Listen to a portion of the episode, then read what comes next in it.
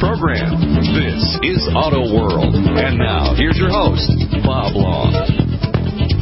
Welcome, everybody. Thank you very much for being here. My name is Bob Long, and it's that time, time to welcome our expert to the airways of Auto World, a gentleman with more than 25 years experience as a lubrication specialist and one of the largest AMSOIL dealers in all of North America. We're so lucky to have Dan Watson along for the, the whole hour as usual. Dan, how are you doing? Hey, I'm doing good, Bob. Well, before we get into the questions, we've got, a, as usual, a bunch piled up here.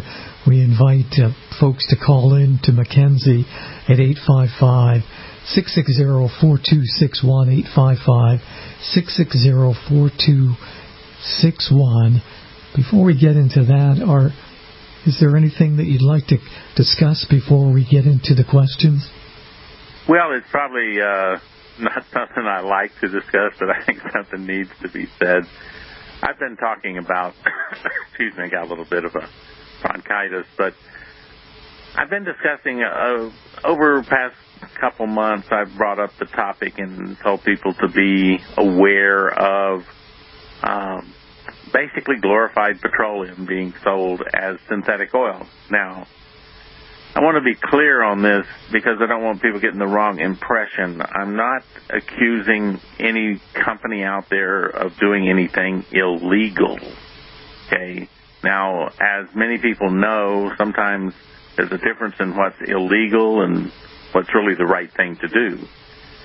When it comes to motor oil, we are given uh, protection, if you will, from the government through the self-regulating organization of the American Petroleum Institute and the Society of Automotive Engineers. Now, the American Petroleum Institute, the API, they are responsible for uh, establishing the classifications of oil. The current gasoline is SN plus, and the current diesel is CK4. Now, those are classifications you find on the bottle and the API works with the manufacturers uh, in order to determine what testing is required to meet that classification. The Society of Automotive Engineers established the scale we use to say what the viscosity or thickness of the oil is. So we got a couple of professional organizations and they're set up there and they give us some things to rely on.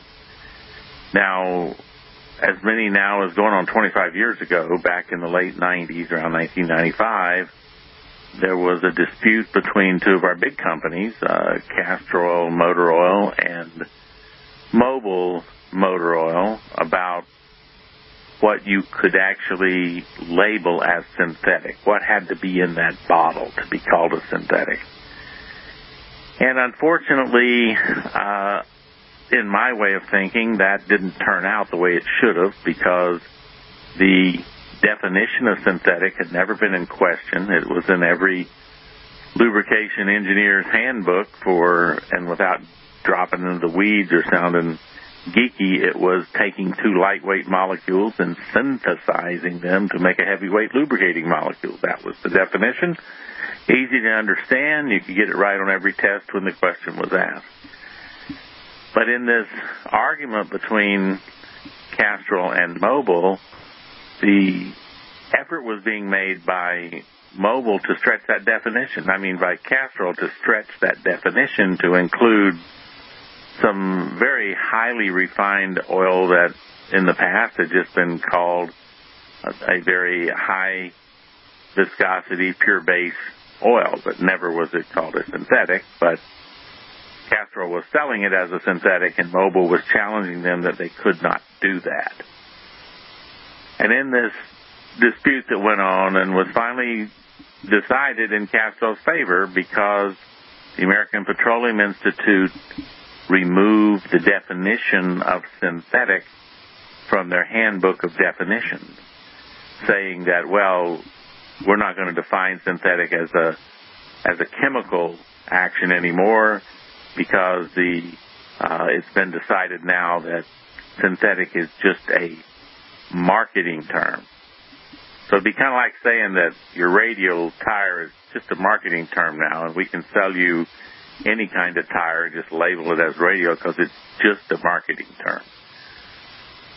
Well, okay, so Mobil at that time warned in their outgoing statement that this would open the door for down the road for people to begin to make oil and label it synthetic when in fact it was not anywhere close to that. The type of oil that Castrol wanted to label as synthetic was a very, very high quality um, type of refined petroleum that is really an outstanding oil, but it was just was not by chemistry, it was not synthetic, but it's a fine oil. But now what has happened is that we have moved even a step lower. And let me try to explain that. I know I'm running out of time here in this first segment, but the we classify oils as group 1, group 2, group 3 and group 4. Historically group 1 was you get it out of the ground and and filter it and refine some of the bad chunks out of it and that'll be you can put additives in it that's a lubricating oil. That was sold for a lot of years. Now group 2 requires you to further refine it and really get it cleaned up and make it a good base stock. And that's what most petroleum oils in the United States are made out of today if you buy them. Group three was another process of really, really refinery cracking this stuff and breaking up the molecules and then recombining them, and that was what we call group three hydrocracked. And then group four was the original real synthetics. These these terms like polyalpha olefins and esters, these silicons and these things. This is all group four, very, very high performance base oils that are actually engineered and made, not just refined to their best condition. So when we dropped down to group three for Castrol, that was enough of a saying that they said that hydrocracked oil could be synthetic. Mm-hmm. But they slipped a fast one on us, Bob, and the latest stuff they're using is called hydro treated, not hydro cracked. And it sounds so close, but it's not close. It means that the oil is chemically purified and it is a group 2 base oil. And nobody in their wildest imagination in 1995 ever thought that group 2 oil, no matter how clean it is, would ever be sold as synthetic. But it's being sold now and what the problem is, is that it will undercut the price of real synthetic. And so it's selling an imposter and it's damaging the reputation of real synthetic.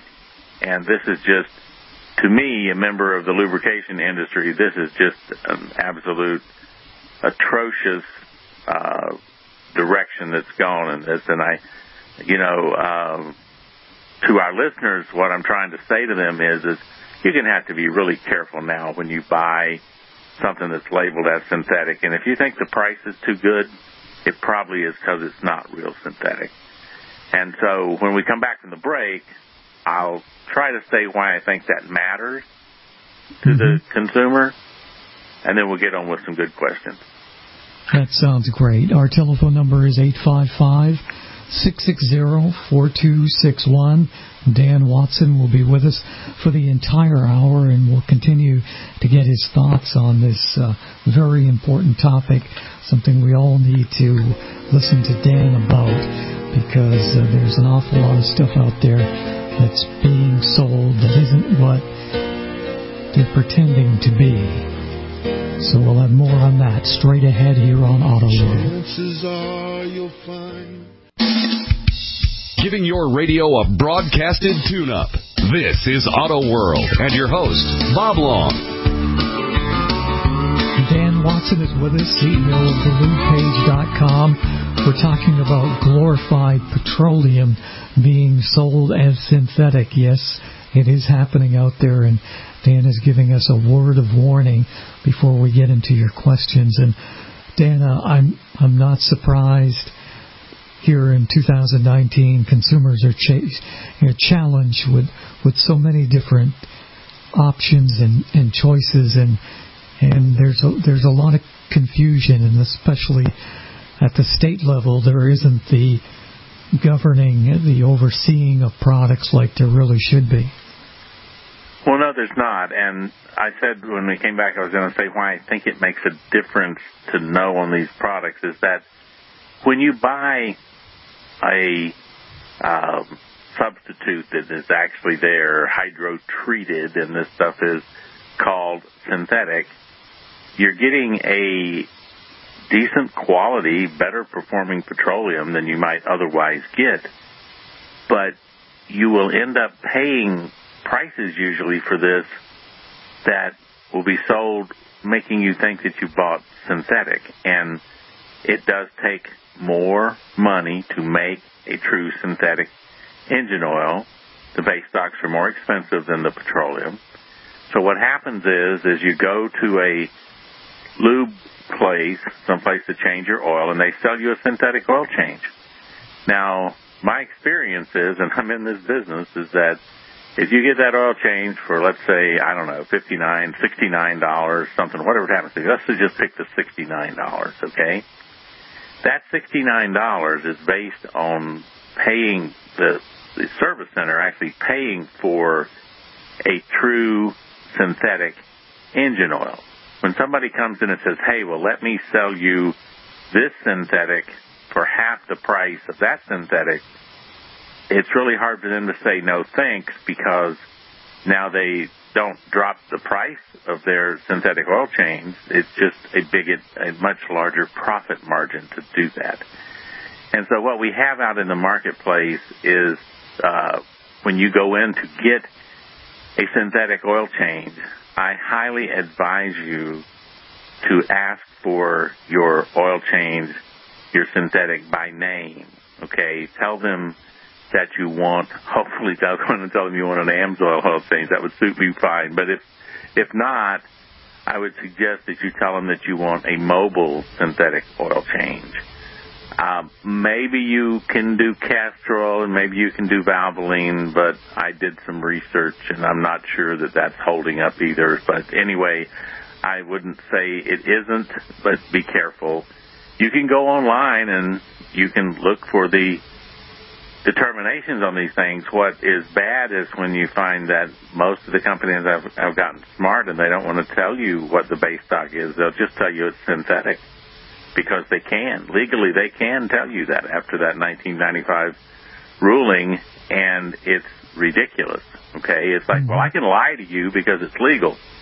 Okay, but you're just going to have to do the best you can. I can tell you that when you buy Amsoil synthetics, that's the one thing that we still can hold out and say is this is a real McCoy true synthetic engine oil and uh, we may be priced a little bit above some of the other guys because we're continuing to give you what you're paying for rather than having you buy something which is uh, in name only what it is.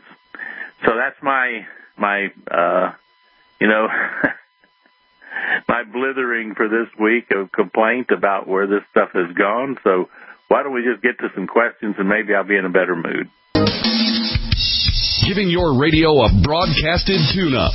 This is Auto World and your host, Bob Long. We're back live with Dan Watson, CEO of TheLubePage.com. Dan is explaining the DP F cleaning cycle uh, known as regeneration and the side effects thereof. And Dan, you're doing such a wonderful job of explaining a, a very complicated item and bringing it right down to folks like myself and all of our great listeners. Well, it is. Um on its face, it's a pretty simple process, but as you know, like I said, from theory to practice, taking this theory and putting it into the vehicle where it's going to work. And what I was getting to before the break was the EPA sprung this so fast on the, the diesel community of what they were going to require, and they weren't waiting until the next year, although they came in late with what they were asking. It was too late for the year model, but they demanded it on the year model, which was such a situation that Volkswagen did not produce a vehicle that year. There's no, I think it's 2007, there is no 2007 Volkswagen turbo diesel. They stayed with the 2006, kept producing it, and then the 2008 is when they were able to incorporate the changes required here in the U.S. by the EPA because it came into the system so late. Well, what GM and Ford for the Power Stroke, GM for the Duramax, and uh, Dodge for the Cummins turbo diesel, they all decided the only thing they could do is use their installed system with the computer system to actually use the injector to inject raw fuel into the exhaust system that it would take that down through the exhaust and reach the diesel particulate filter, virtually catch it on fire with the diesel and burn out the carbon and clean it up and that regeneration cycle would be completed. Now, that's a pretty crafty way to get around having to install new equipment. One of the side effects we're talking about here, one of the things that happened during this process, is that every one of these vehicles, because when you get diesel going in on the exhaust stroke, what it would do is it could wash past the rings. And when it did that, we begin to accumulate raw diesel in the crankcase oil, the motor oil that's in the engine. And we saw numbers as high as 10, 12, 14% fuel contamination in these systems using this regeneration process. Now, prior to this, when they started this, if you did an oil sample on a diesel engine and you had 5% fuel contamination, that was called a condemnation limit. You drained the oil and got rid of it. But here we set up a system. Hi, I'm Jay Leno, and you're listening to Auto World with Bob Long. Watch out, man. How you drive that Cadillac there? Yes, indeed. We're back and live. I lost electricity just for Ain't that a fine? just for a minute or so in my humble studio, and that disconnected me from the network, and then I had to wait for my computer to go through its dance to to get back connected with the network. But I am here. Dan Watson is here as well, and we've got your questions standing by. And Dan, apologize for that. Uh, did you have any loss of power? Because I know you're in the same neck of the woods. No, no. I usually you can lose power here on a sunny day. it's very unreliable, but not this time. Uh, there's so much building in Orlando proper. Um, probably something to do with that. There's awful lot of building going on. Um, so you want to dive into the questions from the Yeah, let's just do some questions now. All right, great. Art in California sent us a note. He says, "What is the best fuel additive for cleaning my direct injected gasoline engine?" Uh, we've heard this one before. Yeah, it, I guess it's it's something that we keep going over because people don't quite understand the technology going on. But here's to put this in a nutshell: you can't clean some critical parts of your direct injected engine with a fuel additive as a cleaner. Now, why is that? Well, when we have a direct injected engine, we've got an injector that's in the cylinder. That's why it means direct injected. And it's going to direct that, inject that fuel right into the cylinder on the up, the compression stroke so that we get uh, fuel air mixture and we're ready to go. Now, in the past, we would bring in through either a throttle body or multi-port fuel injection, we would be putting some fuel into the incoming airstream so that it was mixed up with the air and then when the intake valve opened and the piston was going down and it sucked that volume of uh, air and gas mixture in and then just about the time it reached the bottom it starts up the valve closes and it creates compression and the spark plug sets it off and away we go. We have power that stroke. Now, once you go to direct injecting the gasoline, there's no fuel coming in with the air mixture across the intake valve that opens. And what that means is if I put a, a cleaner in the fuel, it will not come across the back seat of that intake valve, so I can't Mhm. clean the intake valve. So in a direct injected engine, you can use a good cleaner, to keep the injector tip inside the cylinder clean, to also uh, remove carbon off the top of the piston, try to get some of the carbon loading out of the cylinder. You can do that, but you just can't clean that intake valve. And what that means is that eventually the backside of that intake valve is not going to seat properly against the, the valve seat, and you're going to end up with some leakage of compression getting past that intake valve when it's shut.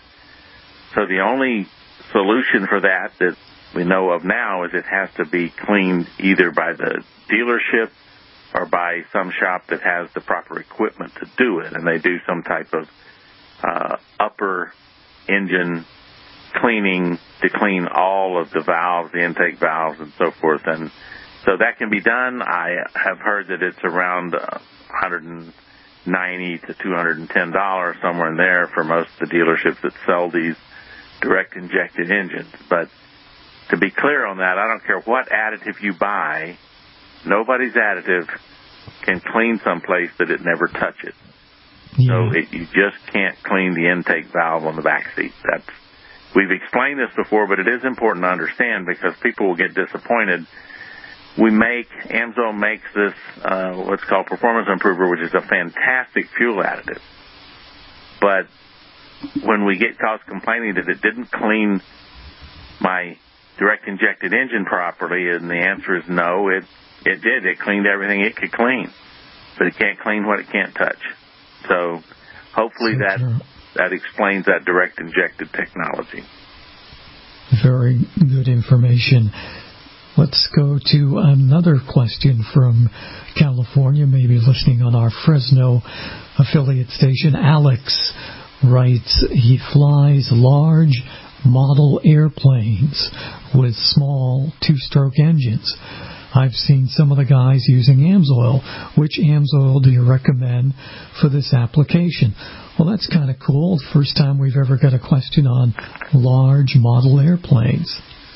Tell you, you've seen them, right, Bob? These guys, they when they go out, yeah. they'll have this gathering, and they're flying these planes, which will be anywhere from six or eight foot wingspans with the fuselage maybe being three, four feet long. They've got some pretty powerful little two-stroke engines in them, and they're uh, as they're called radio controls, as they're controlled from a transmitter and a, and a box that controls it, and, and those guys get good. Those were, in fact, the precursors to the modern day drone, because sure. the guys that developed and used those they now use similar models that the Marines or the Army that they just simply get it started, hold it up in their hand, and throw it and launch it, and then it takes off and it's got cameras and stuff in it, and it can transmit back. But it's just like these model airplanes that people, uh, enthusiasts, let's say, have flown around for, gosh, the last 40, 50 years have been flying these things. And um, the little two-stroke engine in there is quite similar to any other two-stroke, just like you would have in a high-performance uh, weed whacker or something, right? It's the same technology, mm-hmm. but they fly them with uh, different types of fuel and gas, and sometimes they can even buy a little can of pre-mixed fuel. Uh, and what we recommend is our hundred to one uh, Sabre Professional two-stroke, and we've sold lots of it over the years to these guys because they uh, really push these things, and that synthetic two-stroke engine oil is like caviar to any two-stroke engine. It's fantastic for protection, and uh, it can be mixed in such light mixtures as 100 to 1 and provide total protection. So anytime you can get that mixture down to 101, you get a little bit more burnable fuel in that cylinder than you would otherwise because the oil displaces fuel when it's mixed in with the oil. I mean, the fuel and the oil are mixed together, so you cut back on the amount of oil, you get more fuel. So these things really like that mixture ratio, and they they really run well. And so, uh, yeah, for this guy to answer this guy's question specifically, it is the Amsoil Sabre Professional uh, two-stroke engine oil. good. That's great information to have because I'm sure we have plenty of folks listening who are into that hobby and sounds like uh, something cool um, to be involved with. We've got a question from New York, uh, and Roger is the gentleman with the question. He's got a brand new Honda. Congratulations, Roger. And he has found that it requires zero W16 engine oil. Oil so thin is scary. The only place I can find zero W16 is at the Honda dealer. Is it available from an auto parts store? A good question for from Roger, and again, new technology. Yes, and the zero W16 application has been used in Japan for a couple of years. It's just making it into North America. Now, it's not easy to find. Um, I know that Amsoil's version has just come out. Mobil has had one for a few months longer than what Amsoil has. Uh, I'm sure some of the other companies are coming out. Uh, we'll finish it after the break. I think that makes a lot of sense. Telephone wise, you can get a hold of us at 855 660 4261, 855 660 4261, or shoot me an email, bob at autoworldradio.com, bob at autoworldradio.com, or Dan Watson at thelubepage.com. Giving your radio a broadcasted tune-up. This is Auto World and your host, Bob Long. Have you heard the story the CEO of the Lube Page is with us, Dan Watson. I'm Bob Long. We're taking your questions. Roger in New York wrote us that he has a new Honda requiring zero W16 oil. He's concerned about the thinness of the oil, and he can find it right now just at the Honda dealer is it available from an auto parts store? And Dan, you were telling myself and all the listeners around the country and around the world about AMSOIL and this particular configuration of oil and and uh, well, this zero W sixteen. Let me uh, piggyback this on the first segment when I was talking about uh, the glorified petroleum um, trying to pass as synthetic. Uh, mm-hmm. The zero W16 can't tolerate that. It, it, can hardly do it, even with the uh, what we call the Group Three classified synthetic. This, this stuff um, has to be a high quality oil, and in Japan, that that's what they expect because they recognize high quality oil. So they think that the zero W16 will be fine. The problem is that some of the stuff that we're there's no petroleum that could be zero W16, so it calls for a synthetic, but hopefully it won't get some of this glorified uh, petroleum uh, mm-hmm. because that will be causing some problems with a variety of cars and. There are some problems with some of these zero W16s. They've incurred here in the North American market, and uh, quite frankly, I believe it's because of substandard oil that's being sold as zero W16 synthetic. And they're not expecting that. I think that Japan will, you know, the Japanese will probably have to come out with their own spec on what they want when they say synthetic so that they can be sure they get it. Uh, I, in my research I was doing about this, I discovered that in Germany, the only oil that can be called synthetic is what we originally called synthetic, which was the Group 4 chemical-based synthetics. And, uh, so I find that interesting that these German cars, when they spec out that they want certain oil in them, come to North America or other places.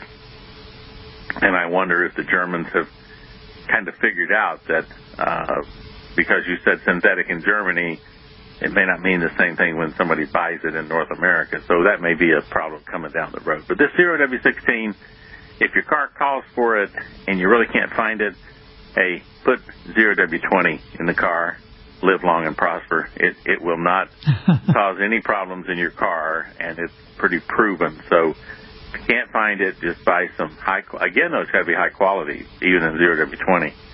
So I recommend uh, AMSOIL. If you can't find AMSOIL, then Mobil would be the second choice. But uh, these thin oils, you got to protect yourself by getting the best quality that you can.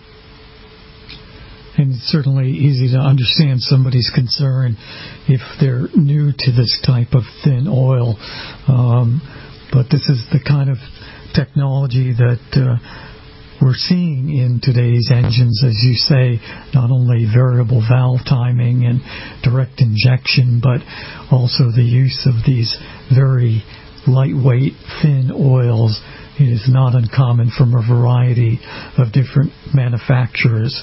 Gary in Atlanta dropped us uh, an email here, and he's got a 2014 Chevrolet pickup truck. He recently changed the rear end gear oil. Now, when I make a sharp turn, the inside tire skips and chatters. Did I break it, or is there something I can do to fix it?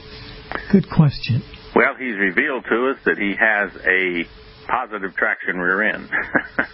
Oh, yeah. Because for our listening audience, when you have a positive traction, both wheels pull and turn. Now, contrary to what most people may know, really the right side tire on most automobiles is the power wheel and the left tire doesn't really put on much power at all.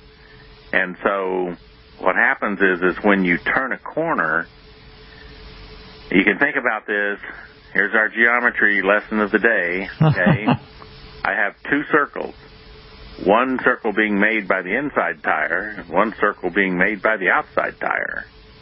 Now, the circle made by the outside tire is bigger than the circle made by the inside tire. So if I went around the circumference, it's quite a bit larger than the inside because they're separated by about six or seven feet, whatever the width of that axle is between the tires. So, if I'm going around a corner and I have a positive traction rear end, both wheels are trying to turn the same amount, which means that the outside wheel is going to turn an equal number of times as the inside wheel, but the inside wheel is not going to go the same distance. So what happens is it starts skipping and bouncing because that's what happens. Now, the rear end in these positive traction rear ends, they're made and the way the axle actually receives its power from the differential gears in the pumpkin back there is by some clutches, some heavy duty clutch faces that engage that axle.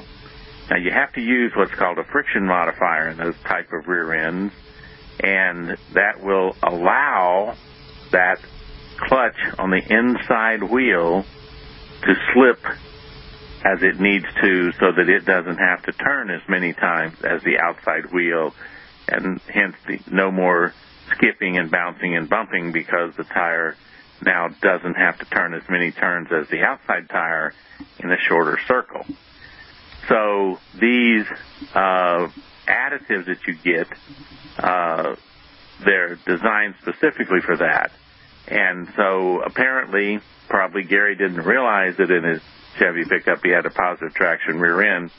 And when he changed the gear oil, he didn't put in the friction modifier additive. A slip lock, it's usually called. Some type of slip lock, okay? And that's what it means to slip that locked up clutch to allow that difference in the number of revolutions you got to make to get around that corner.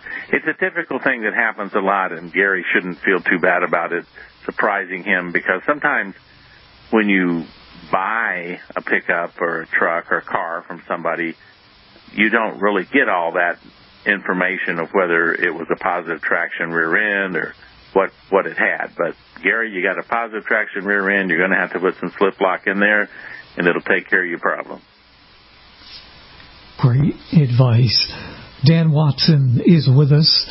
You can reach Dan via email anytime, Dan Watson at thelubepage.com. And you can also call Dan, and I guarantee you he will call you back. He's very busy, so it may take a day or two, but he will get back to you. And what's that b- best number for personal inside advice from Dan? That would be that would be eight hundred three seven zero 2986, nationwide toll free. Very good. Willie in Macomb, Georgia, has some muscle cars from the late 60s. Well, that sounds terrific, Willie. Yeah, I like heard, fun. I, yeah, absolutely. I heard you mention the need for oils with sufficient additives to protect the cams and lifters in these cars. Will I damage the cars using SN plus rated oils? Interesting question and a very important one.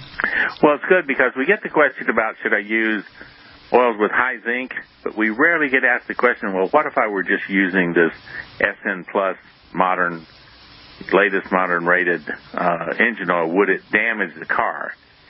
And the answer to that is, is you probably wouldn't if you were using uh, a 40 or a 50 weight oil in that older car. If you're using a 30 oil, which you should not be using a 20 in the cars in the late 60s, but if you're using a 30 and it was SN plus rated, it would be a low additive package with that that lightweight oil for that application. Now you could probably squeeze by if you had a 40 weight, but uh, my suggestion is is that you go ahead and look and find oils that are rated for that vintage of vehicle. Now in the Amsoil line, they're called we have these oils called Z-Rod, and they're they're made to have high volumes of zinc and phosphorus. Here's the thing about that that vintage of vehicle. A lot of them had what they call solid lifters. What that meant was you've just got a slug of metal that's solid, and it's the actual thing at the end of the lifter riding over the camshaft. Now, if you have sufficient oil film and high levels of zinc, phosphorus, uh, maybe sulfur, whatever's in that particular oil, uh, you get protection. But without it, you might start wearing that camshaft out. So it's very important to listen to Dan's advice. And Dan, I can't believe it, but the hour went very fast. We'll we'll talk to you next week, same time, same place. All right, we'll do it, Bob. See you then. Sounds great. Dan Watson at thelubepage.com. Shoot him an email. I'm Bob